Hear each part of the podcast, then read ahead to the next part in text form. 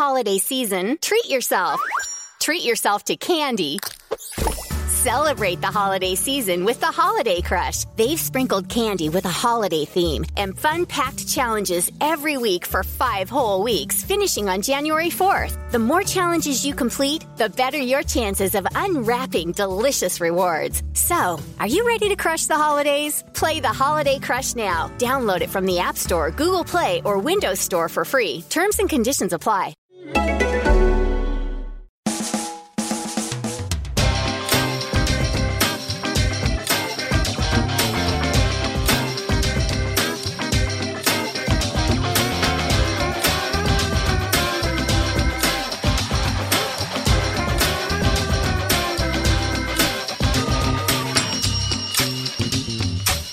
Hello there, welcome to a brand new Arseblog Arsecast right here on arseblog.com. How are you? Thanks for being here.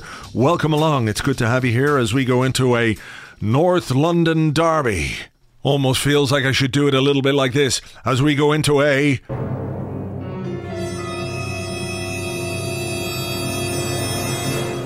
North London derby. Sorry, I meant North London Derby. Well, we do. We do have a North London Derby coming up this Sunday. We travel to, um, where is it? Oh, White Hart Lane to play, um, who are they, what are they called again? Tottenham. That's right. A game that could have some serious implications for Tottenham's title challenge. And also where we might finish, because, of course, if we are to have any chance of getting into the top four and into the Champions League next season, then uh, we're going to have to win pretty much the remainder of our Premier League games. We did the one in midweek, of course, against Crystal Palace, but we'll talk about that uh, in a while. And uh, you know what, though? I was thinking about this. Um, what happens if we don't finish in the top four? And you say, well, you know, so what? We don't we don't get Champions League football. What's the difference? We only get knocked out in the round of 16 anyway. I can live with that. That maybe the Europa League would be something different, something fun, something exciting. And I I see that point of view. I absolutely see that point of view. The problem I have with this is not so much about the football or whether we're playing FC Vlivsniv from uh, Yugoslavia. I don't care about that. You know, I'm not, I'm not, you know, too proud to say that we're playing FC from Nervia, wherever they are. I don't, you know, it doesn't make any difference to me. But as we know, the Europa League games take place on a Thursday. Thursday. And I'm looking at this through the prism of my own work. Maybe I'm being selfish. But if these games are taking place on a Thursday, what am I going to do about the podcast for a Friday, a Friday morning podcast? It's just been, it's always been that way. Since the Arsecast launched in 2006, it was always on a Friday morning. People expect the Arsecast on a Friday morning. What am I supposed to do? I mean, you could say stay up really late you you indolent slacker, you lazy bastard. Just stay up late and do a podcast and make sure it's there for us on Friday morning or else. But that's fine. That is fine. You know, I get that. I can see how you might want me to do that. The issue I might have is who do I talk to? Can't very well email someone and say, "Hey, would you like to uh, appear on the podcast this week?" That's great. Yeah, if you uh, if you wouldn't mind, I'm going to give you a Skype call at 2 a.m so we can talk about the game that was on a Thursday night and we can preview whatever game is coming up at the weekend on Sunday. We're going to have a lot, a lot of Sunday football if we finish in the Europa League places. So this for me is the, uh, the struggle from a professional, from a podcasting point of view. It's, it's not the only reason I want Arsenal to finish in the top four. no, seriously, honestly, it's not. I want the team to finish as high as it can up the table for the sake of the team and for the fact that, you know, we might be able to attract better players in the transfer market. Just leaving a little space there for you to, to laugh out loud. I think that's what they say. But, you know, to, to be able to keep players like Mesut Ozil and Alexis Sanchez, um, yeah, it's it's a bit of a it's a bit of a sticky one. So I don't quite know what to do in that regard. I suppose we'll just have to cross that bridge as and when we we come to that particular bridge. Um, we can't not play in the Europa League if that's where we finish. I think in some ways we're are we almost guaranteed a Europa League place? How many teams go into the Europa League? Is it is it three or f- two or what? I don't know. Let me let me look this up. Uh, how many English teams go into Europa League. How many Europa League? Come on. What the fuck? The what? Wikipedia says that the minimum quota is four English clubs to qualify for the Champions League and three for the Euro. Ah, Oh, three. So even if we finish seventh, we're going to get Europa League football next season. Hmm. It's going to be tricky. This is going to be a tricky situation. It's going to require all my my my brain power uh, to figure it out. But look, We'll cross that bridge, as I said, when we come to it. It has been a good week. We're in the FA Cup final. We beat Manchester City 2 1 at Wembley. It was good. It was exciting. It was refreshing. It was reinvigorating. It was it was just nice to win a big game against big opposition coming from behind, um, as we did, going a goal down to Sergio Aguero, then getting one back through Nacho Monreal and Alexis Sanchez ultimately scoring the winner. And I think that has uh, lifted the mood a little bit, as it should. Uh, a Wembley final. Well, I mean, I'd rather a final anywhere but Wembley because it's so terrible, but it is what it is. It's the chance of a trophy this season, and you can't really turn your nose up at that. And then in midweek, we played Leicester. Leicester. Pfft, I don't like Leicester. Not saying that they're the worst team in the world or they're the worst bastards in the world. Clearly, that's not the case. There are other teams and other players and other managers who are far more dislikable than they are. But I, I just really, I don't like them. Every time we play them, I find myself going, oh, I don't like you. I don't like you, Leicester, or your players, or your, or any of you. Don't like it sort of seething silently to myself. And it was a bit like that the other night. Champions, the champions, the Premier League champions, coming to the Emirates after we played 120 minutes at Wembley, and they didn't even play a game. They didn't have a Premier League game. They haven't played a Premier League game since um, the 15th of April, followed by a Champions League game against Atletico Madrid right, on the 18th of April. So they've had a load of rest. They were going to lose that game anyway. And all they did was defend. They parked their Leicester shaped bus and they defended and defended and tried to catch us on the break, and that didn't work. And then, of course, we uh, got the very late goal through through Nacho Monreal's shot, which deflected off the right bosom of Robert Huth into the bottom corner of the net. Kasper Schmeichel left stranded. And then there was that whole throw in incident thing, which I, you know, a lot of people have criticized Alexis Sanchez for. And look, I get the, the, the diving thing and rolling around. Look, nobody really likes to see that. You want to see players act a little more professionally with a little more decorum. But, you know, in this instance, I'm pretty much on his side. What he was trying to do was to absolutely distract Leicester from the opportunity they had to fling a long throw into our box. He was trying to put them off. He was trying to just wind them up a little bit, and it worked. If he had to behave like a bit of an Egypt to do that, so be it. That's taking one for the team, people. Taking one for the team he had to roll around and go, Oh, I know I haven't really been hit in the face by the ball, but I'll roll here. It'll wind them up. They'll lose their focus. They won't be quite as switched on, and maybe that will be good for us. It'll help us defend this uh, this uh, set piece, something which has been our undoing. So I, I'm I'm on board with Alexis Sanchez in that regard. Like if he did it against Tottenham on Sunday, if we're 2 0 up and they have a free kick and he does something similar, man, I'm you know, I I'm gonna I'm gonna invent my own nation and then I'm gonna knight him. He can be a knight of the the nation of Andrew, Andrew Land, whatever it is. Ars Blogania. I I don't know. But I'm I'm okay with it. I'm okay with it. Because, you know, I don't I don't like don't like Leicester. And I tell you what else I didn't like was the guy called Benalouane. I didn't like that one bit. And I've noticed a growing trend this season. I don't know if you've noticed this too, but players who almost sound like Arsenal players or ex Arsenal players. Because every time I heard Benalouane, I was thinking, Benayoun, Yossi Benayoun, who spent a season with us on loan from, from Chelsea. Yossi Benayoun. Benalouane, Benayoun. And then I remembered we played Hull City and there's a guy called Grosicki. You're going, hang on a minute. You just put a G in front of Rosicki and you think that gives you the right to run around our pitch with impunity? No, sir, it does not. And in the same game, they had a player called Clucas.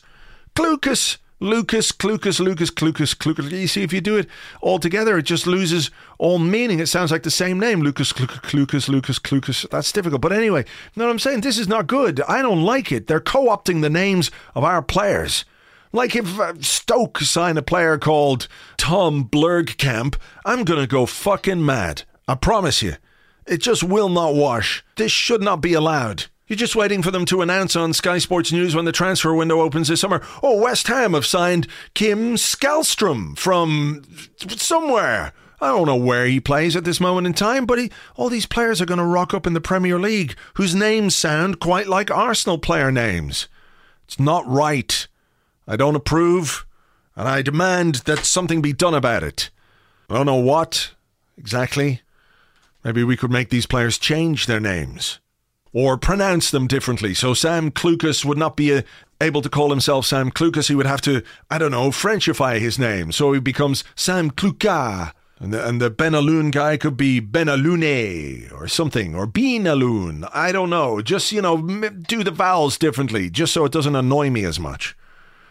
Maybe it's just me, but uh, I'm quite precious about small things that make no difference to anything. That's just who I am. Sorry.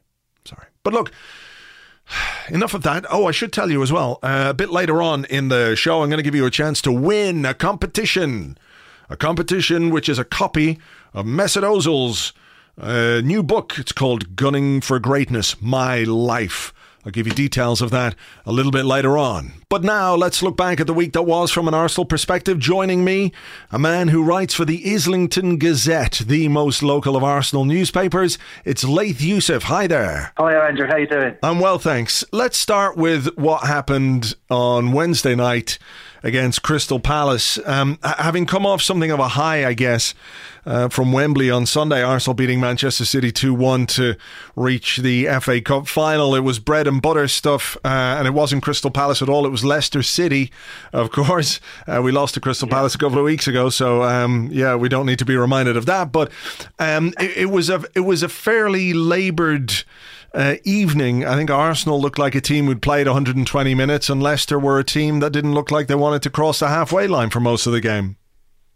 Yeah, absolutely, absolutely. It was it was a very scrappy game. Um, it was a really flat atmosphere, considering we'd um, we'd sort of qualified for Wembley. Um, there were a lot of empty seats at the start mm. of the game, and a lot of empty seats during and at the end of the game as well. Um, Leicester, you, you know, Shakespeare's done really well there, taking over from Ranieri, and no one can begrudge him that. But they didn't come to play. They weren't the Leicester of last season. Everyone knows that.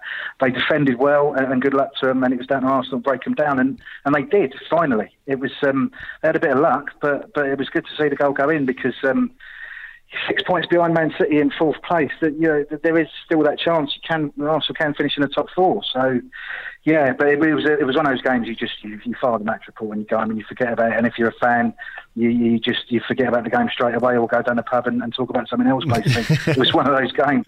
Yeah, it's not one that's going to live long in the uh, in the annals of Arsenal's history, to be fair. But um, the, the, goal uh, coming as it did, an own goal deflecting in off Robert Huth. And when you look back at what happened at Wembley as well, the disallowed goal in the first half for Manchester City, you, know, you watch these games and you watch a struggle at times. And there's been moments in this season where you think maybe just a little bit of luck might have changed our uh, trajectory a little bit sooner. So it's nice to see that, uh, you know, we're, we're getting a little bit of good fortune rather than everything going the wrong way. Yeah, yeah you're absolutely right. And, um, and touching on the on the semi-final again, I, I think they did have a lot of luck with um, with ref Craig Pawson um, uh, disallowing that goal after San, uh, Sane's cross, basically. Uh, uh Arsenal, we don't seem to get on the end of those sort of decisions sometimes. And I think it, a pivot, it was a real pivotal moment in the game. Um, and, and, obviously Arsenal capitalised on it eventually. Um, again, it was, talking about Wembley and, and, talking about last night, it was interesting. It was Nacho Monreal who fired the ball in with Giroud jostling Huth. Mm. And obviously the ball coming off Huth into the net. Monreal has been a revelation in that role, just as Oxlade Chamberlain has. I, I wrote a piece in uh, my Arsenal column in, in, in, this week's Gazette about um, Oxlade Chamberlain because I don't know if you remember, I think it was about three years ago Arsenal played Palace at Arsenal. It was it was two 0 It was a Sunday game. It's mm. instantly forgettable. Apart from Oxlade Chamberlain's performance, he was playing centre midfield, and he was he was Brian Robson esque for want of a, a, lack of Arsenal reference there. He was absolutely fantastic. And I made a point in my column basically saying, have we been playing him in the wrong place? Because he never really kicked on in centre mid. He, he, he, tries his best. I've interviewed him um, a couple of times over the years, and he's a very very he's a lovely bloke. He, he, he, he loves his football. He, he works hard. He's one of the lads. Um, but but you just felt there was there was slightly there was something there in, a, in, in terms of a lack of confidence. It was almost like he didn't believe how good he could be. Mm. And I think this wing back role is, is absolutely perfect for him. He's got the pace, he's got the energy, he's got the power. His, his attacking instincts are great. If you ally that with a bit of defensive um, nous as well, which hopefully will come, I, I think he could be a perfect wing back. And it was very interesting that we obviously played three at the back again last night, or admittedly going to four when um, when Gibbs came off. And um, yeah, I thought Nacho Monreal played really well last night. And it, as I say, it was it was very interesting. He he had the shot that led to the goal as well. So, yeah. yeah. he's a very versatile player, Monreal, of course, because he's played left back, he's played left wing back, and then he slotted in in one of the centre half roles last night. Yeah, um, and yeah. I know that he's one of those players you only notice if um, if he doesn't play well. When yeah, he plays well yeah. as a left back. Yeah, he, he's um, he, he, he's quite consistent. But when mm. he has a bad game, he really does have a bad game. So mm. I think this this wing back role could free him up if it, if it's a long term option. Although mm. obviously we never know with Arsene Wenger. Well, yeah, really, that's but. true. I mean, uh, but we're mentioning Alex Oxlade Chamberlain as well. I think it's interesting that you mentioned lack of confidence. It's something Arsene Wenger has spoken about before with Oxlade Chamberlain, where he says he has a tremendous amount of self doubt that he doesn't quite have the confidence yeah. in himself that he should have. But even so, having yeah. seen him perform well in this wing back role on the right hand side, and I'd agree with you that from from the little we've seen of it so far, it's not a huge amount, not a big sample size, you'd have to say, but it, it does look like it yeah. suits him and his qualities. But even so, Arsene Wenger is saying to him, you know, uh, he said during the week he's he's going to end up as a central mid midfield player. This this spell on the right will help him be a central midfield player. And you do wonder, like, if sooner or later he's going to have to bite the bullet with Oxlade Chamberlain and say, look, if you are going to be a central midfield player, this is the only place I'm going to play you from now on, and you're going to have to fight for a place in in that position. In some ways, his versatility yeah. is is working against him. Yeah, absolutely. Jack of all trades, master of none. You're absolutely right.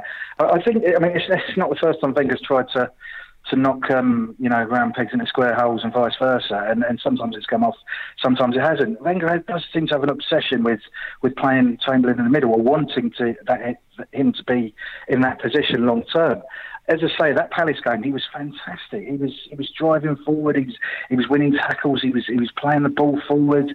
He was absolutely wonderful. And you thought, wow, if he if he can kick on and do that week in week out, we've got a world class player, and not just an international class or a or, or long term prospect at Arsenal. But it never really happened, and you, and you do wonder whether Arsenal's system does suit him if he's going to play central mid. But I, I thought he was a revelation at, at right back, um, at right wing back on mm. um, on Sunday. Um, yeah, he was absolutely fantastic, and, and, it showed his spirit as well because he, he, went off. I think he was hobbling and he went off on crutches.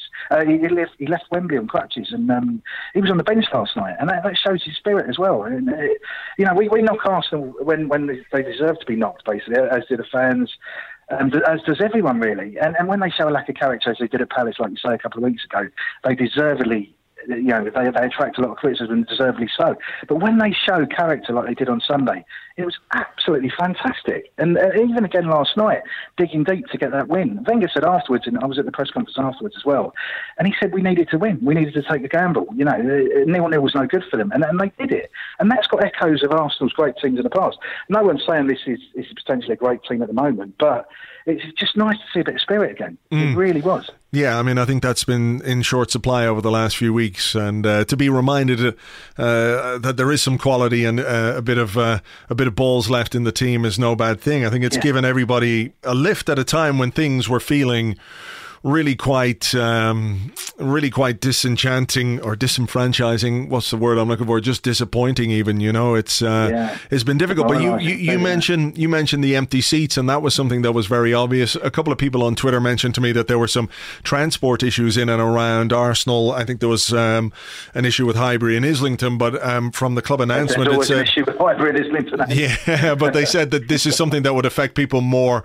after the game yeah. than before the game, and I, I think one of the things that we've touched on on the podcast and on the blog over the last number of weeks is that for all the protests, for banners, for people who who uh, complain on social media and everything else, when it gets to the point where people aren't turning up to the stadium, that is really the most effective form of protest that people feel like there's there's not much left to them to get their point across other than to not go or they're either so not interested in what's left of this season that they're not willing to go. Um, you'd like to think that those empty seats weren't just noticed by people on Twitter and noticed by TV cameras, but noticed from the people who were sitting in the director's box last night and, and paying close attention to that.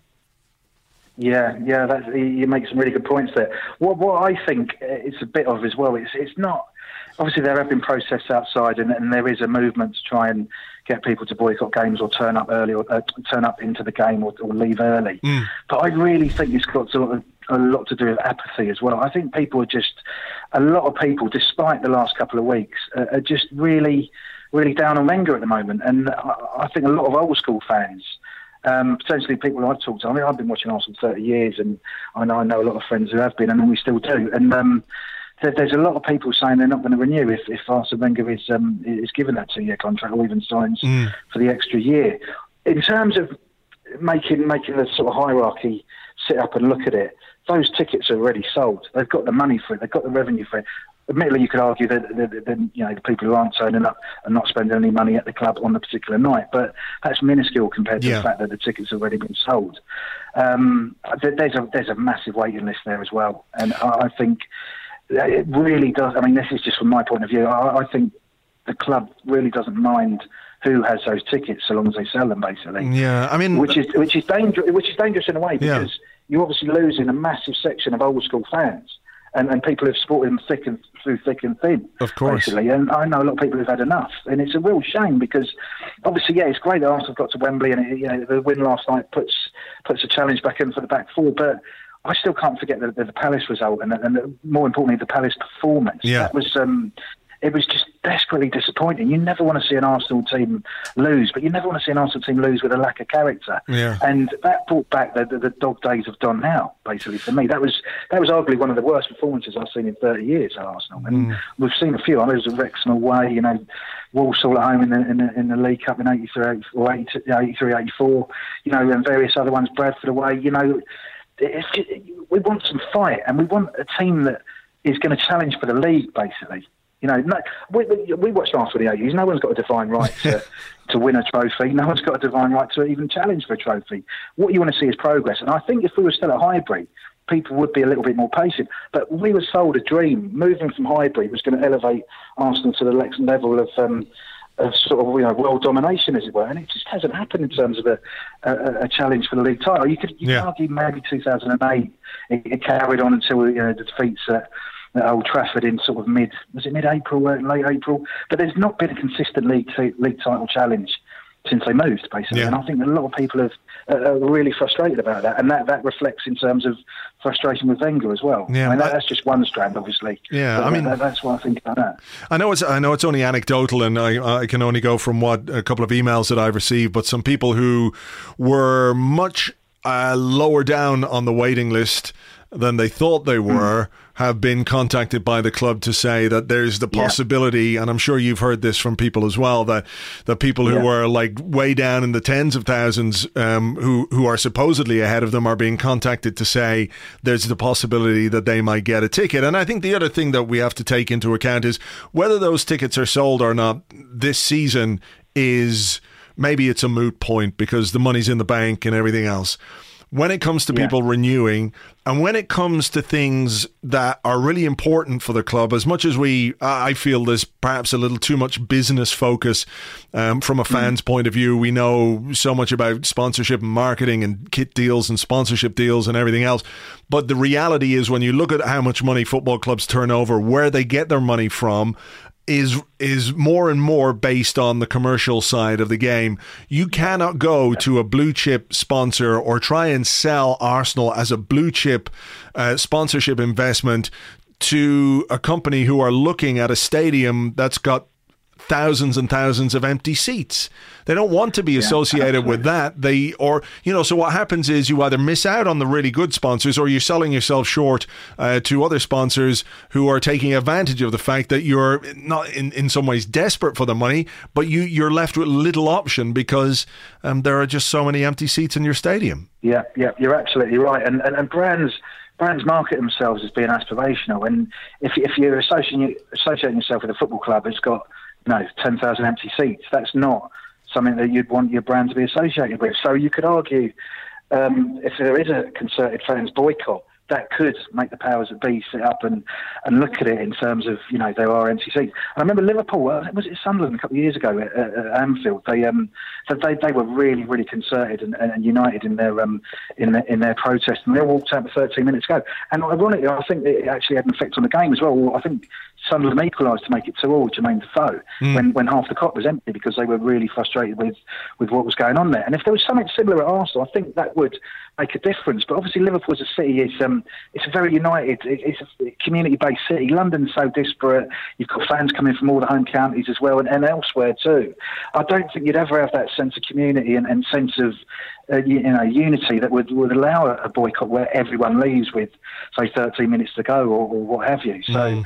I don't think that would happen. I, I think apathy is the main is the main tool. I agree. That, that I agree. Just been used, yeah. I totally yeah. agree. But yeah. look, um, hopefully, what's happened over the last uh, week or so, the fact that there's a cup final on the horizon will will re-energize people a little. And whether we think it's doable or not, there is, of course, the prospect of a top four finish. I think it's going to be really, really difficult, uh, and it's going to be mm. very difficult to get the win that we require in a North London derby. Now, if you look at the overall season, Tottenham clearly have had their best season in many, many years. It looks like they're going to finish ahead of Arsenal for the first time in Arsene Wenger's reign. I think that's 21 years. Um, yeah. And look, law of averages suggested it was going to happen sooner or later. And I'm, you know, not not overly invested in in that side of things. Um, you know, I don't feel like our big failure this season is finishing behind Tottenham. It's it's just not challenging for the title again. That's the the bigger picture. But whatever way they've played this season and however strong they've been when it comes to the derby, it's a little bit special, and Arsenal have a chance to put a real dent in their title hopes. That that shouldn't be our ambition. Our ambition, of course, should be to win the game and take the three points because we need them. But from a fan's point of view, it would go. It would really help. I think you know re- keep uh, keep mending those fences that they've worked on the last couple of weeks. I always try and separate. I'm, I'm obviously a full time journalist, and I cover Arsenal from the press box. Um, and I'll be there on Sunday for the Islington Gazette and various other newspapers as well. Um, and if you're talking about Tottenham, you're absolutely right. It's the best Tottenham side that I can remember since the mid 80s, and they're almost more consistent than that, that Flair side of the mid 80s as well. They've, they've got a real team ethic there. They work really hard. Um, they've, they've, got forward who can play well, four goals. They've got a defence that's really tight. They're big lads as well. They're powerful. They've got a young, dynamic manager. It's um, you know, it's going to be tough for Arsenal. That's from a journalist point of view. And obviously, when you're in the box, you're completely neutral, and I'll be reporting it, like I say. From someone, with my Arsenal fans hat on, someone who's watched the games for 30 years, I've been to probably more than 75 Arsenal Spurs games home and away. And um, this is a real test for Arsenal. This is, you know, they show character at Man City on Sunday, but will they show it on, when when they really need to at Spurs? Mm. It's, um, you know, we've seen we've seen some great Arsenal teams down at down at White Hart Lane under Tony Adams and various other players as well. And uh, you know, I, I was at, uh, in 2004 when when Arsenal won the league there again, and um, there was some great teams there. You just fear a little bit for Sunday obviously, you know, Arsenal, if they do play as well as they did against Man City and ride their luck and show character, they may have a chance. But yeah, it's going to be really, really tough. And like you say, I mean, uh, obviously from a from a Spurs point of view, they will be pleased that if they do win, they will finish above Arsenal, whatever happens from now on, mm. from now on in. But from an Arsenal point of view, I don't think that matters that much. And from a Spurs point of view, I think they've, they've, they'll still think they've got a chance of actually winning the league. Certainly, yeah. if they beat Arsenal on Sunday, they'll. Um, I think the gap will be one point before Chelsea play again. So yeah. it's game on, really. I, I'm, I'm so looking forward to it as a as a journalist and a fan. I can't. I love the atmosphere down there. People go, it's really aggressive and intimidating, and it is. And that's the whole point. That's what you want from a derby. Obviously, no one would ever condone violence and anything like that. And you know, from a fan's point of view, it is a bit hairy outside afterwards. Yeah, it's easier but when you've got your time, journalist hat on. You can just slink out. Yes, yeah, that, that's one of the bonuses actually on Sunday. I'm not looking forward to. Uh, I know my friends aren't looking forward to walking out outside afterwards, but that's a completely different story. But yeah, it's um, it's just going to be a cracking game. I'm so looking forward to it, as are as is everyone else. I think, and if you don't, then you've got to question why. No, it's it's a North London derby. It's the end of the season. It's going to be rocking. Arsenal could have a chance to inflict Spurs' last ever loss at, at White Hart Lane or the old White Hart Lane. Yeah, the White Hart Lane as we know it. So that's another another, another thing as well, another strand to it. So yeah, I, I can't wait. I'm absolutely looking forward to it. Mm. I mean, for my for me, my my favourite favourite ever Arsenal game was um, 4th of March 1987. I was a kid and I went to um, the Littlewoods Cup semi-final replay. I went to all three semi-finals. I went to that game and that for me was my favourite the game. That for me beats Anfield. It's just a personal thing, and obviously Anfield was massive, and I've been to every other sort of you know triumph and and every other game practically home and away over the last thirty years. But for me, that, that game started George Graham's teams basically. Was, that was, was a kickstart to everything. That, that, that, that was a catalyst for Anfield '89, and, sure. and you could almost see the strand that goes through to today, basically, from that game. I think. But, was that the yeah, one where they were announcing uh, the tickets? Yeah, yeah, because it's funny because I've got a lot of Spurs fans, uh, friends as well, and um, they say it never happened when, when the PA came in at half time and, and, and, and said, you know, you can you, this is how you get your tickets. It did happen because I was there and I heard it along with twelve thousand other Arsenal fans, and we went crazy. We went absolutely crazy. That really, that was almost the rallying point. That was I think we won nil down at half time. You know, Charlie Nicholas had, had gone off was just about to, the, really under the under the thumb. And, and that was a real rallying cry, a clarion call to, to Arsenal on and off the pitch. And, and, and for Spurs fans to say it didn't happen, well, it did because I was there and I heard it basically. So, yeah, yeah, happy memories. But, you know, there, there's a lot of memories over the years. I mean, for me, the, probably the one of the worst ones was that 5 1 League Cup defeat. I, I remember um, a 5 0 in 82 83 as well. George Wood was in goal.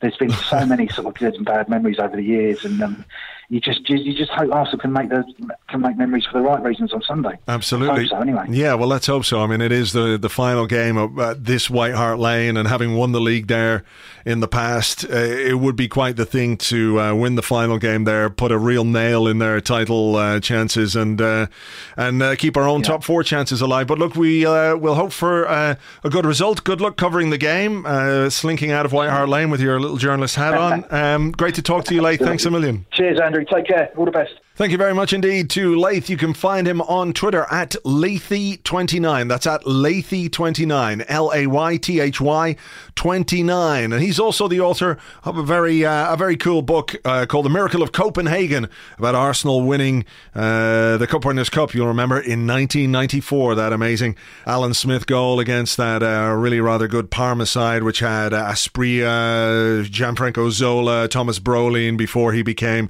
the world's largest man. So uh, it's a good book. You can check it out, I think, on Amazon. So search for The Miracle of Copenhagen uh, and check that out if you haven't already. Right, we're going to take a short break. We're back with the competition and more after this.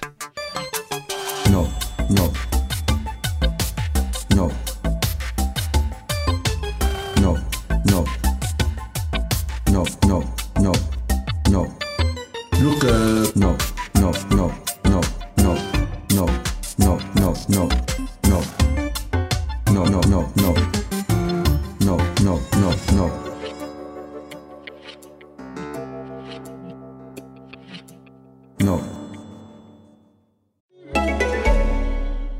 This is John Grills from the Creepy Podcast. With Best Christmas Ever on AMC Plus, every day feels like Christmas morning. From new holiday favorites like Elf and National Lampoon's Christmas Vacation to modern iconic family classics like The Polar Express and The Year Without a Santa Claus, you can spend the holiday season opening only the good stuff. Plus, you get a stocking stuffed with highly acclaimed AMC series like The Walking Dead and Mad Men, new series like Gangs of London and The Walking Dead World Beyond.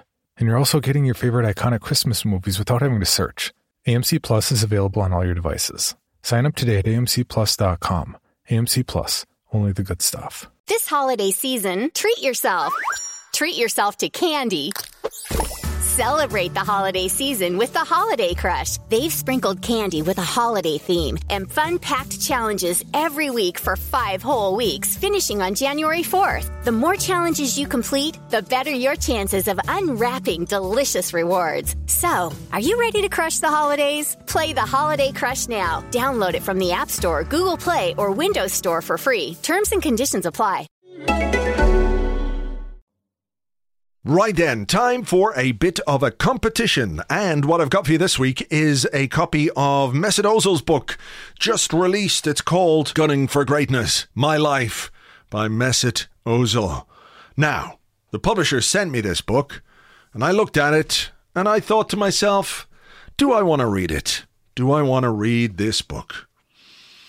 Nice picture of Mesut Ozil on the back, picture of Mesut Ozil on the front looking very clean cut. Just got his hair all done. Mesut Ozil, gunning for greatness, my life. Little thing in the top corner here, with a foreword by Jose Mourinho.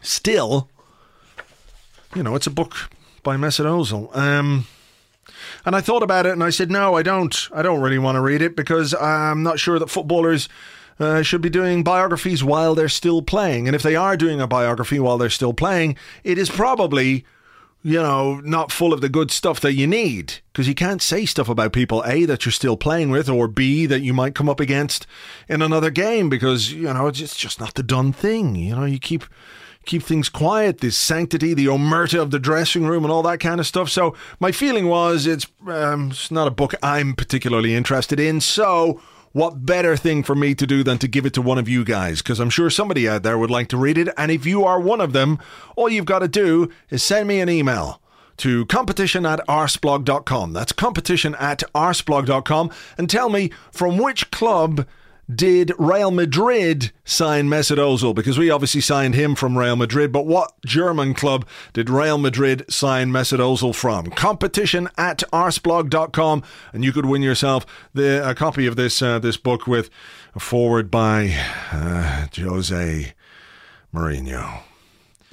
I wonder what his foreword says. I haven't um, I haven't read any of it. I wonder is it uh, actually about Mesut Ozil, or would it perhaps be about um, Jose Mourinho. First word, I'm. Then I found a wonderful player. In my, I put him top of my gut. When I moved to Madrid, I realized that I was missing someone. I decided to sign him. I have many things to be pleased about. I have been able to give him everything as a coach. Yeah, there you go. Jose Mourinho. Sort of man who would turn up at his best friend's funeral and talk about himself. But that's um, that's something we all know, I guess. Now, as I said, we do have a North London derby on Sunday, so why not a bit of perspective from the other side?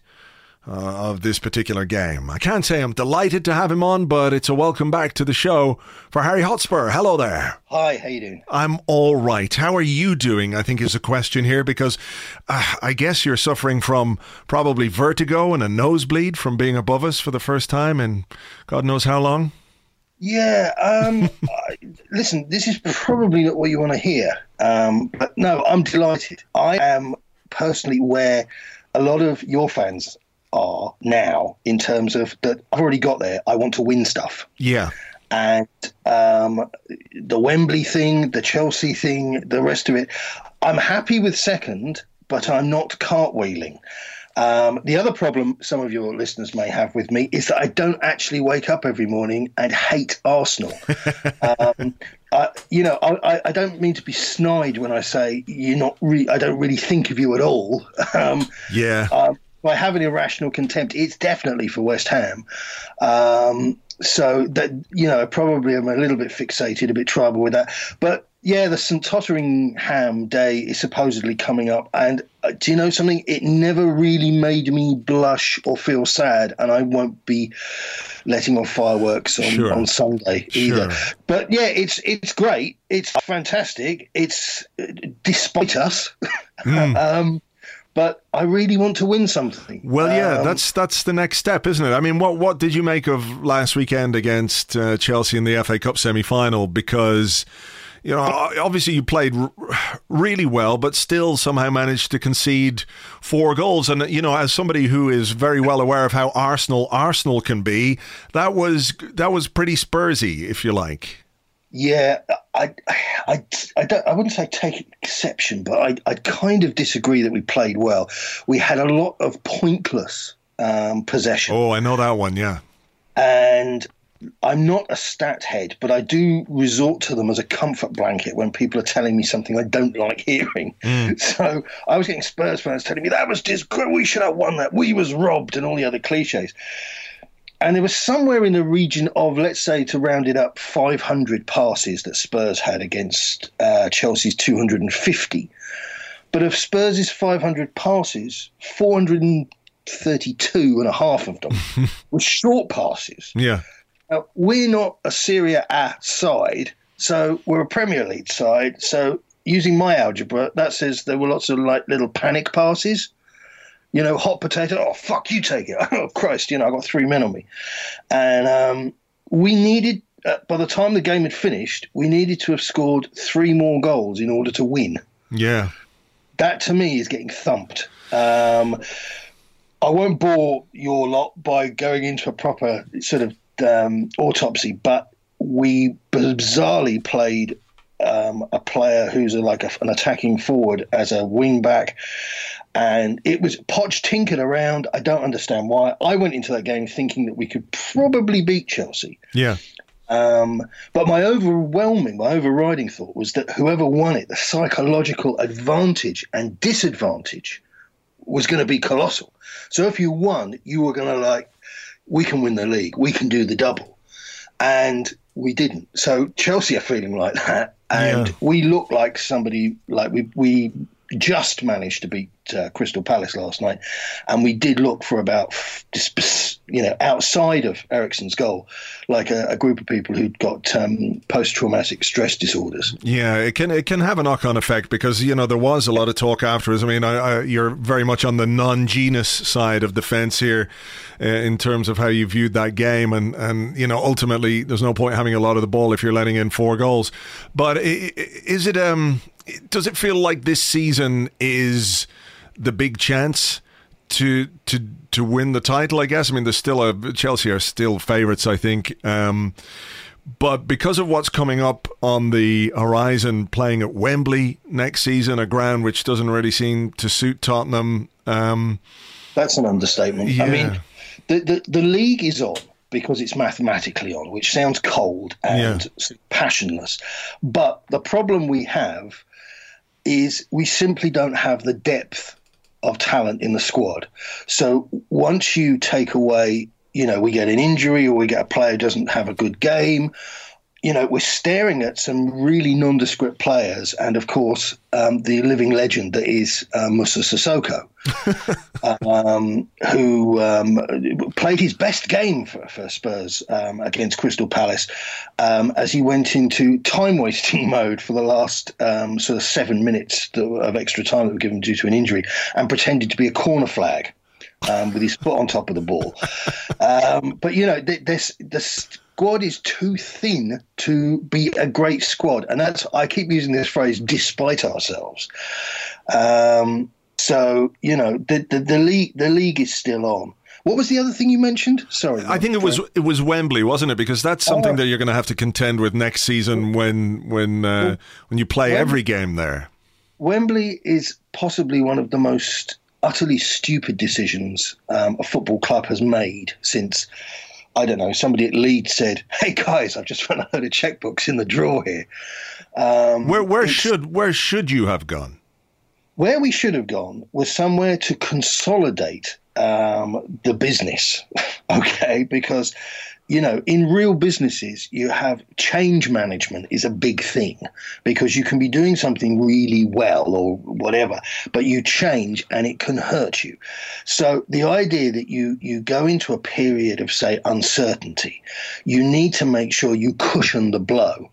So the idea that you play at what is a soulless stadium. Yeah. But more importantly, the, the the analogy I've made with Wembley is that of the Grand National. Now, if anybody listening knows anything about horses, the Grand National can only run once a year because if it was running twice a month, like you your team playing at home twice a month, not including cup and um, domestic and foreign games, if you were running the Grand National twice a month, your stable yard would be empty and there'd be a big pile of dead horses. Um, you, you simply cannot do it. And for all of the, you know, the hoo ha, yeah, yeah, we've got a lot of, and you have, in fact, every team has in the Premier League, a lot of fans that sort of puff their chest out, go, oh, yes, we're playing at Wembley. You know, it's like saying you ate at, uh, you know, so and so's restaurant or whatever. But the reality is, that is a that's a one-off occasion. That's a grueling war of attrition venue. Yeah, and you need lots of stuff in your locker as a football team in order to be successful at a at a venue like that. So to play there twice a month is nuts. Well, it's also, I mean, I think one of the other things as well is that if, if, we accept on some level that fans play a part in how a team performs uh, yeah. and creating an atmosphere, making perhaps a football ground intimidating as some can do. It's not really a Premier League thing, but you know, you, there are grounds which are nice and small and compact. They make a lot of noise and, and it does have an effect on the atmosphere. And Wembley's an absolute fucking shithole for that. Um, it, it, it really is. I mean, it, now Wembley compensates for being a toilet, a blocked toilet, by letting lots of people in. So, in theory, once you get the corporates out of the way, you've got 28, 32,000 of your own lot jumping up and down, screaming and shouting. But you've also got 28,000 of the other lot. That's how Correct. they fill it. So that but but the more importantly, you've got the fucking air above your head. the sound goes up. I'm mm. not an acoustics expert, but trust me, that's what happens to it. Mm. The, the sound dissipates and goes up. And the the problem you have is that you're getting this group of people that's smaller than your home stadium trying to compensate against these two enormous factors. Um, and the pitch is bigger. I think it's 400 square meters bigger or something bizarre like that. I can't really remember the exact money there, but it's it just doesn't fit. So what I, I would have done was I got to the point where I now say I'd happily go anywhere else, you know. Um, but there was a big thing amongst our uh, support uh, base, uh, especially the season ticket holders. Oh, we've got to be in London. They even came out with this crackpot theory this this fear of the dark thing. If we played outside of London, we might not come back. What, did they just leave the stadium that they're renovating? Yeah, just leave like, it there and go, "Oh, it's nice out here in the countryside. I think we'll stay in like deep dark Devon." Yeah, yeah. It's like, look, come on, guys. I know, I know. You know, this North London is arse thing, but look at these cream teas. we, we, don't get anything, we don't get anything like that in Haringey. But it was, it was, it, it was really pushed through by the supporters trust, who are uh, try and put this nicely, a, a shower of wankers. uh, they they they really championed this move, um, and unfortunately, they they can you know, a lot of a lot of supporters they, they go, yeah, yeah, you you've got a name involved in your thing, yeah, go, that's a good idea, and they're just dummies. Mm. And we're now faced with this with this. I think it's going to be an absolute d- disaster. Milton Keynes was we was one lot that we spoke to, and the hysterics um, surrounding that was, was uh, just embarrassing. I actually went to Milton Keynes. I had, I had, to do some business with somebody there, and I bumped into, kind of by accident, a guy who worked at the club.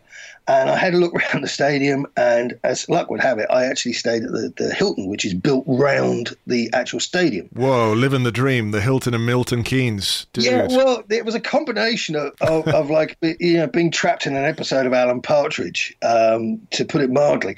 But what was really crazy is you, you go into the hotel and you get your card, and they say, enjoy your stay, you know, blah, blah, blah. And you then go to your fucking room, and it, it dawns on you there's a there's like the two lifts like there are in every hotel. Mm. But you can walk around the pitch to get to your room. It took me like 25 minutes to come down for fucking breakfast. well, you you go, oh, I'm in room 304. So you think, oh, it's the third floor. It's probably the fourth door down on the right or whatever it is. Yeah. But you're actually behind the fucking goal. Wow. you know? But Milton Keynes itself, the stadium, is purpose built um, it is, as far as these things go, lovely, and it would have been a proper little fortress. Um, unlike Wembley, you can actually get to it. Yeah. Uh, unlike Wembley, there are a an array of shops and chains and bars and eateries across the way, so you could actually enjoy yourself. Um, and unlike Wembley, it's actually a purpose-built football stadium, opposed to like a massive corporate thing to like just squeeze in ninety thousand people and charge them all tenors for hot dogs. Yeah, well, look, uh, it's going to be a challenge. It's definitely going to be a challenge because I even remember when when Arsenal went there to play Champions League games. You yeah, know, that's the, what I was going to say. You guys did did terribly there. Yeah, it was bad. And look, you can see. Uh, well, I don't think we had any choice at the time because of I think it was UEFA restrictions about advertising or whatever. I can't remember capacity or some thing or Well, other. the Um, thing, I've just, I just to bore everybody further. I've actually looked into this. I looked up the UEFA the docs, which are a fascinating read for anybody who's got insomnia. The, the capacity thing is a myth. Um, you you you can you have to only have it's over something like four thousand seats, and it is more to do with the um, the merchandising of the, the Champions League and the Eu- Europa Cup branding right. yeah, and the amount of sort of square footage there is for that Yeah. um, the press allocation, all the, the sort of usual nuts and bolts. They're very low requirements, comparatively speaking. But because there, were a couple of teams, there was one team that Chelsea played, and they had like four thousand and twelve capacity or something. Just about got in.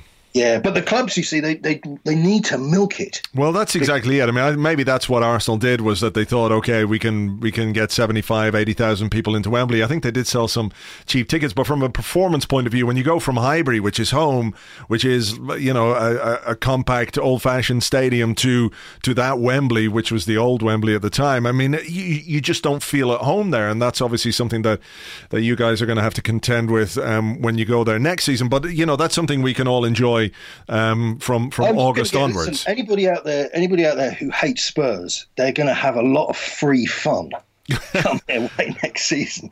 I mean, we we've gone until the end of this month. Um, Levy, the, the, the Spurs uh, CEO, sent out an email to everybody, um, the, the membership season ticket guys, two, three days ago, saying that the decision would be made at the end of the month. He's still scrambling. Um, the Bulldozers are booked to come in after the Man United game. Um, but it, I, I, I'm really struggling to see. It just doesn't make any sense. There's no logical reason why this is going to work for us. If you guys were a better team when you were there, and you couldn't cope with it, we sold we sold um, seats for five pounds and ten pounds at our last Champions League game that we lost, and Yeah. people were were leaving in droves on the hour mark. Someone was telling me, I don't know if if this is in any way an exclusive to you, but someone was telling me that the box holders at Tottenham have already been um, sent letters to say Wembley is on, buy your box at Wembley. So, um, Yeah, yeah. Yeah. They, they, the, the, the problem with the communication, as ever, and it's probably the same at Arsenal, same at everybody else, is that the the high rollers get the information filtered down to them Yeah. because there's a need to bring the, the money in. Um, so you know um, the stuff they put in the press for the ordinary rabble to, to pick up on always comes out later. So look, um, it is going to be a season when you guys finish ahead of Arsenal. Um, I'm a bit like you in the sense that like it- that that's not one of the things that defines a season for me. Even if over the years have been some some very funny moments from an Arsenal point of view, not from from your point of view. Of course, I'm thinking of of uh, last season in particular was was tremendous. It, it was so good it made Arsenal fans forget how shit we'd been and what a chance we'd blown to to win the title. So that's what it was. Um, how are you? How are you feeling about Sunday? I know it is the old cliche about form going out the window uh, when it comes to the derby, but it is it is really true. I think in this in this game in particular. Um, if we play like we did against Chelsea, I'll be going out the window. Um, it's. I thought we were going to beat Chelsea, um, which is a fascinating insight. I, I, I would have thought, based upon you know, had we beaten them, that we could beat you too. I'm now completely uncertain, and um, I wouldn't be surprised if you beat us at all. Um, I know I should be more upbeat. We're second. We're above you, but it isn't. It doesn't define anything. The results define um, stuff in football to me. So if we beat you um, twice a season or once a season, or we draw, that tells me more about where we're going. And I've got this obsession of looking towards the trophy cabinet, and we've got one pot in there after 17 years Yeah. um, which probably reflects our, I think, close to zero net spend within the same period. Well, it's going to be a very interesting one because for you guys, it's a game that you've got to get, you've got to win. I think really to keep pace with Chelsea. Um, if we take any points off you at all, uh, it's going to make Chelsea's job a a little bit easier. Um, well, I hope you don't do anything stupid like um, you know throw a ball really hard at one of your players' shoulders. Yeah, well, look, that was that was an outrageous piece of uh, of violent conduct there. That uh, uh, somebody somebody put on the blog. Did he not realise he would be spotted? And I said, well, you know, sometimes you can forget you're stood in front of like you know a few tens of thousands of people and. Um, you know, 21 high definition cameras. Yeah, that could, I, I that could just go out of your head. I, yeah, I mean, look, I, I, I don't quite understand why all the focus is on Sanchez and his rolling around. I mean, it was a bit. Um, it was a bit uh, Rivaldo esque, but you know, a little bit of shithousing is, is no big issue. But the, they completely overlooked the fact that, that your man threw the ball straight at his head. Um, well, the guy, you're not allowed to do that, right? No, you're not. I mean, it, it, it was it was clearly. Um, I mean, I know it's a piece of UPVC or whatever they made, neoprene or whatever, um, and there was a limit to the damage he could do. But it was thrown violently at the guy, so mm. that was an offence before the ball landed on anything or anyone. And then I've watched the slow mo thing, which is on Twitter. I'm sure we've all seen it, and it bounces off his thing, and he then goes oh yeah, oh that's it, the face, yeah. and then collapses. so they were both guilty of being very daft. Yes. Which I believe is a punishable offence. Well, look, um, uh, being daft has been something we've been masters of this season, so um, I'm hopeful that we uh, we'll try and rein in those tendencies uh, a little bit at White Hart Lane on Sunday, but uh, we'll leave it there. I Harry, just, go on. Have you got one more thing to say? No, no. I was just going to say, I just, I just hope it doesn't go so badly. We have to watch Giroud doing that sort of um, jiggity jiggity celebration, click his heels dance. The, the Morecambe and Wise. yeah, yeah. Um, if there was a DVD of that, um, you know, that would be good. I'm well. Look, you guys know a lot about making DVDs. So. Harry Hotspur, thank you very much. Cheers. Thank you very much indeed to Harry Hotspur. Wishing him no luck whatsoever for Sunday. But if you want to check his stuff out, it is theboyhotspur.com. Theboyhotspur.com. So that's it. All we've got to do is look ahead very uh, quickly to the game on Sunday. Uh, it's Thursday. We haven't had a press conference yet. We don't know what the team news is. Hopefully. Uh, nothing too serious. There was that issue with Laurent Koscielny, of course, where he uh, tweaked his knee late in the game, came back on. So you're hoping that it was not too serious. I wouldn't like to be going there without Laurent Koscielny. I would imagine his fitness will play a big part in whether or not we stick with three at the back. If he's fit, then uh, I think we probably will. If not, uh, who do you bring in? We don't really have three. Mustafi, I think, could still be injured Per Mertesacker still a bit uh, sidelined, and then you've only got Gabriel and, and Rob Holding, so uh, it's very difficult to know what's going to happen there. But it's just one of those weird games where, as I said earlier in the show, form does go out the window. And considering our form has been in the toilet, that's maybe not necessarily a bad thing. But maybe we can just pick up on where we left off against uh, Manchester City and uh, not so much against uh, Leicester City in, in midweek because uh, I think the team was tweaked a little bit there to keep some players fresh, keep some legs fresh ahead of the game on Sunday. It is. It's a game that could put an end to Tottenham's title uh, title hopes. It is, you know, if we take even just points off them, take a couple of points off them, and Chelsea win, they're uh, it's going to make it very, very difficult for them. But obviously, if we want to get into the top four, then we've got to we've got to win the game, and it would be good. It would be uh, nice to to go there the last game at that White Hart Lane and come away with a win, as we did in 2004 when we came away having won the title. Um, yeah, I just don't know what to think about it other than it's it's a game that I find difficult to enjoy until it's over and we've won. And anything between the first whistle and the final whistle when we haven't is a bit of an endurance. So uh, so look, we'll wait and see. Hopefully, hopefully, hopefully Arsenal can get us a result. I think they owe us after what they've put us through the last few weeks. And uh, if they can dig in like they did against Manchester City, uh, I don't think it's beyond them, but it is going to be very difficult. Obviously, Tottenham at home and they're full of confidence, playing pretty well, and uh, they they've got a lot to play for. So maybe that could be a good thing. Maybe when they've got a lot to play for, they tend to, what's that word? You know, spurs it up a bit. So let's hope they do that. That would be good. Uh, James and I will be here on Monday to discuss the game with you and everything that happens at White Hart Lane. It won't be on Monday morning, though. So, those of you expecting an Arscast Extra on Monday morning, sorry. But James is away until Monday afternoon. We will be recording late on Monday afternoon, and we'll have the podcast for you very early uh, Monday evening. So probably, I would say around six o'clock, we'll have the Arscast Extra for you on Monday. So sit tight until then. Hopefully, we've got lots of good stuff to talk about. Um, have yourselves a great weekend in the meantime, and come on, Arsenal. Catch you on the next one. Cheers. Bye bye.